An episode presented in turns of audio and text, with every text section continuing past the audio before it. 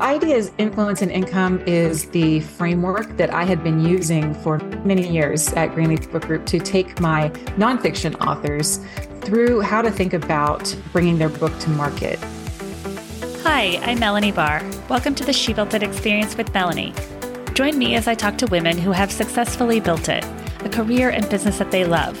We dive into the topic of how they built it and talk about everything from having the courage to make career leaps to the details of how to lead effectively, create successful teams, implement strategies for growth, and infuse tech innovation. Magic happens when we focus on the part of ourselves and our business that brings us joy. So let's dive in. Thank you for joining us, Tanya. You are the CEO of the leading hybrid publisher, Greenleaf Book Group. Share with us what you do and what it means to work with Greenleaf as a hybrid publisher.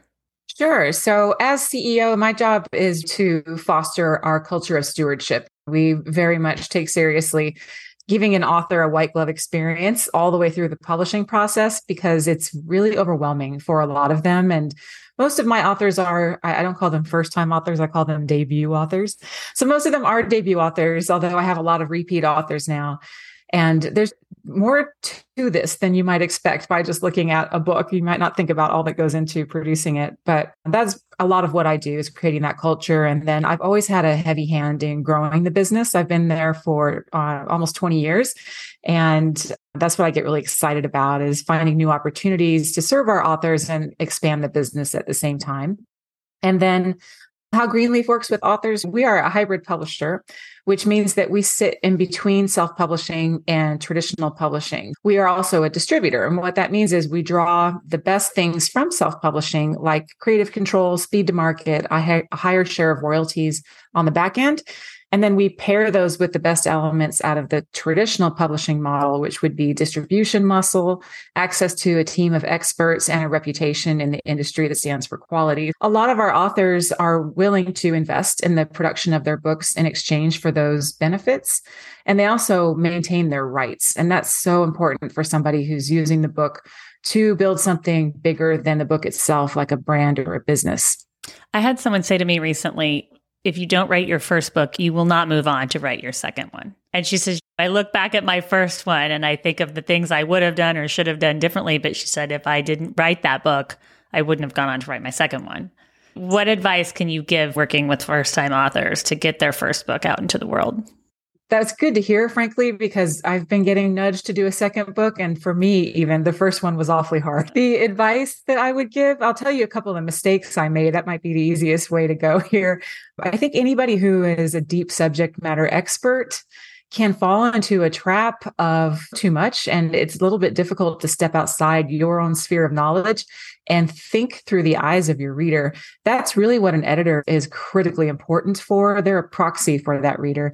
I resisted working with an editor in the beginning, and I thought I'll use them on the back end to clean things up. And they said, sure, Tanya, go on your merry way. And then I realized really quickly, oh gosh, I don't know where to stop is the problem. It wasn't a matter of knowing what to put in. It was what to leave out. And it was getting me stuck. And so then I reached back out to my editor and I said about that coaching. And we decided to do a very detailed outline. And that gave me a roadmap where I could pop in and write bits and parts as the muse visited, if you will. That was so much more effective for me than just sitting down and thinking that I could tackle the whole thing myself. Getting an editor involved early is definitely really important. And the other mistake that I made, I wanted the book to be super actionable. I wanted anybody who picked it up and read a section to be like, okay, now I have the information I need to go do this. And that meant that I had to actually go do a lot of research and shore up my recommendations in some areas. And that's hard work. I put off all the hard stuff until the end. And then I kept pushing it back, right? I kept delaying. It was like, I gotta do these hard things. I could put it off another week. I am no different than many of my authors in that I created my own delays in the publishing process because I did that. And going forward with a second book, I would be more disciplined about sprinkling those throughout the entire writing process so that I wasn't faced with that big heavy lift at the end. How does an author know which path is the best path forward for them? First of all, read my book, Ideas, Influence, and Income, because it really does set forth the pros and cons of each. And obviously I'm biased in that I run a hybrid publishing company, but I tried really hard to present that as unbiased because I don't believe there's a right or wrong way to publish your book. There may be a couple wrong ways, but for the most part, it's really a matter of fit, right? It's like choosing a business model for any entrepreneurial venture that you decide to undertake. For the self-publishing folks, people who really want to have hands-on creative control, they like to feel like the general contractor, they need to get it up quickly. They maybe don't have as much skin in the game. Writing on the book is just a hobby. I think self-publishing can be fine for that.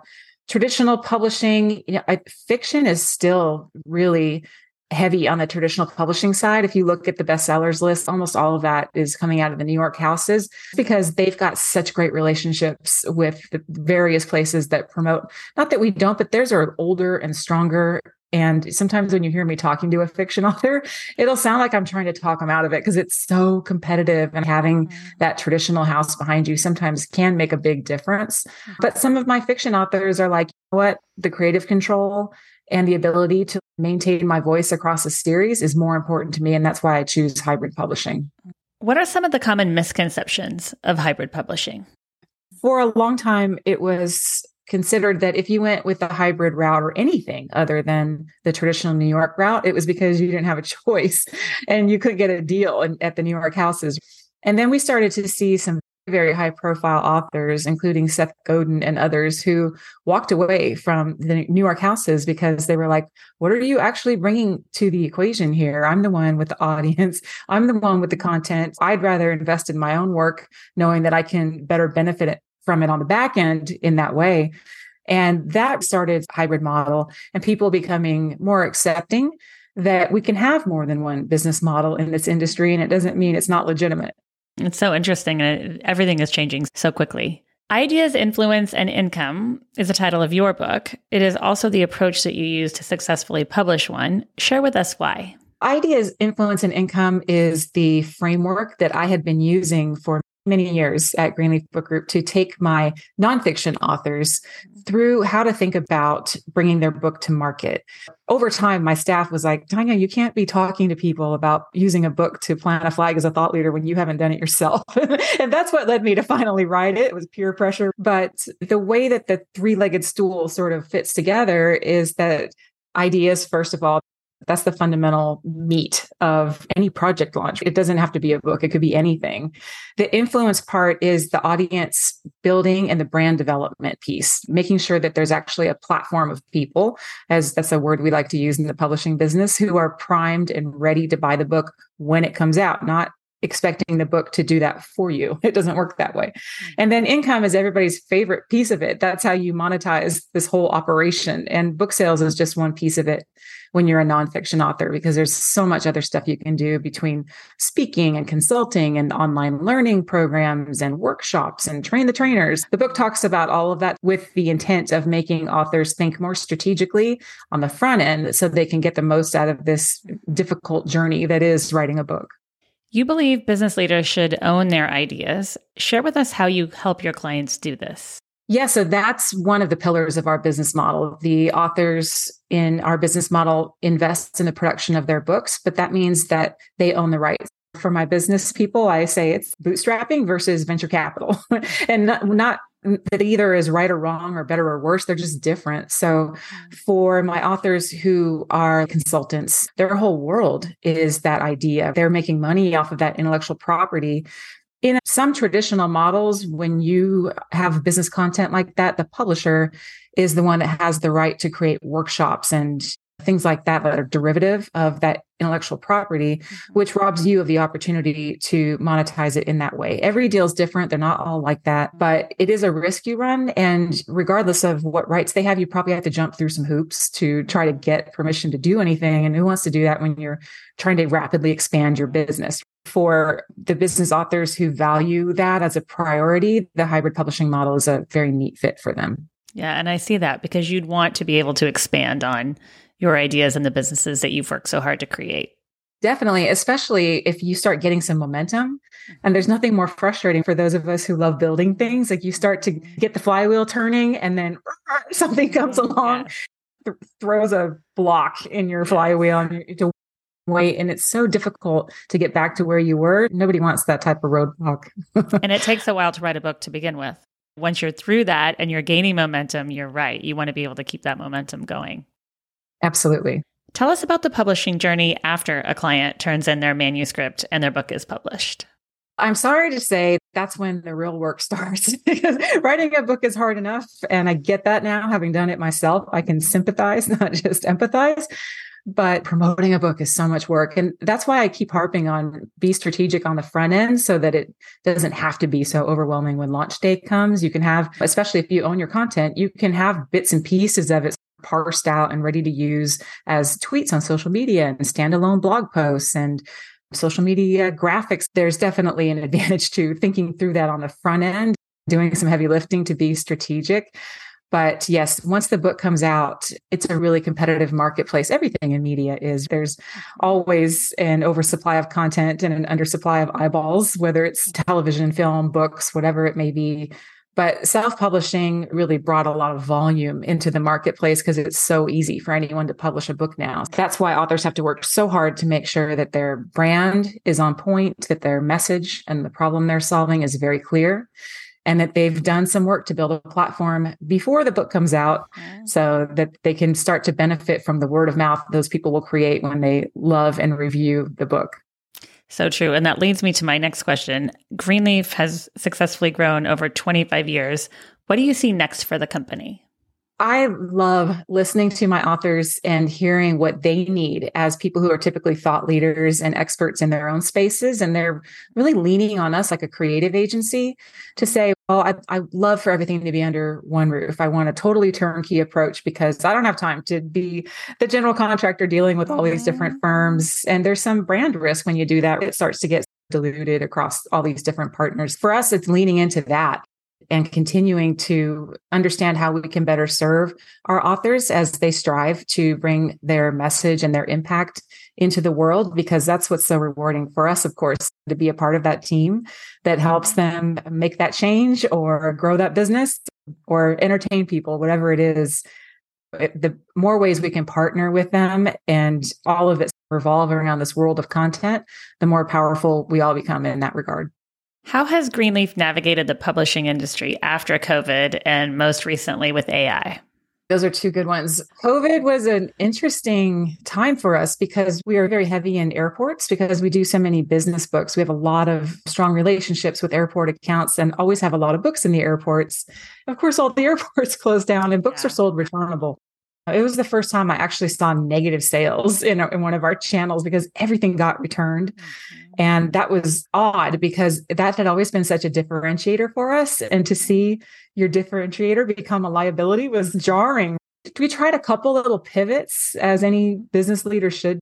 Now things have really stabilized. We had a slight shift in the makeup of our list because during quarantine, everybody decided to write a book off their bucket list. And we had this influx of memoirs that we had just never seen that many before. We had more memoirs than we had prescriptive nonfiction, which is what we call business books, self-help, parenting. But now it's back to where it was.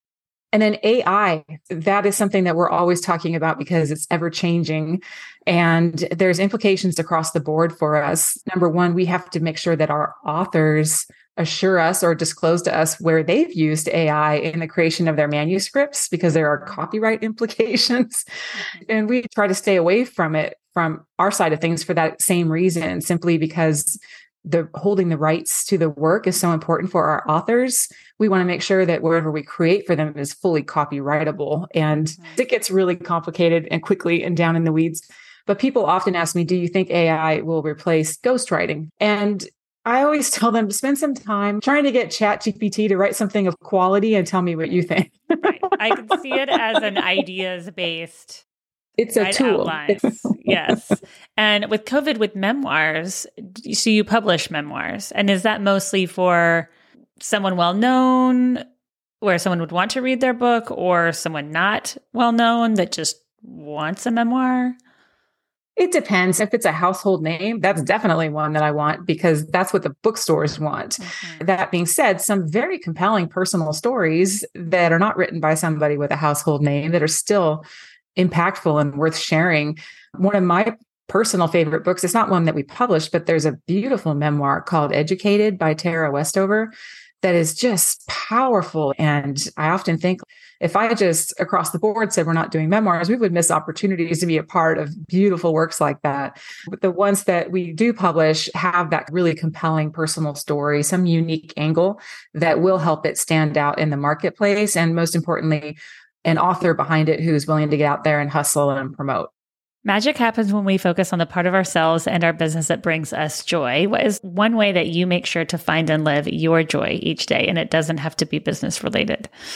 Honestly, it is business related because I love what I do. I run a book publishing company and I tell that to people and they're like, what? That's so cool. And when I was a kid, I thought I'd be running a recording studio or something, but I've always been a media person, right? I didn't land far from that. Because it's something new every day. I'm surrounded by people who love the power of words. The authors that I work with, they come to me with these amazing life experiences with their subject matter experts. They're incredibly generous most of the time. They say, if you ever need help with whatever they're an expert in, strategy or marketing or SEO, just call me. For the longest time, I thought, oh, they're just saying that. And then I started doing it. And every single one of them was like, I'd love to help you. Yeah. Being surrounded by that is uplifting. It's really a magical part of the industry to work in. So great. Thank you for joining us today, Tanya, and telling us all about the publishing industry. Can you please share with us how and where we can find you?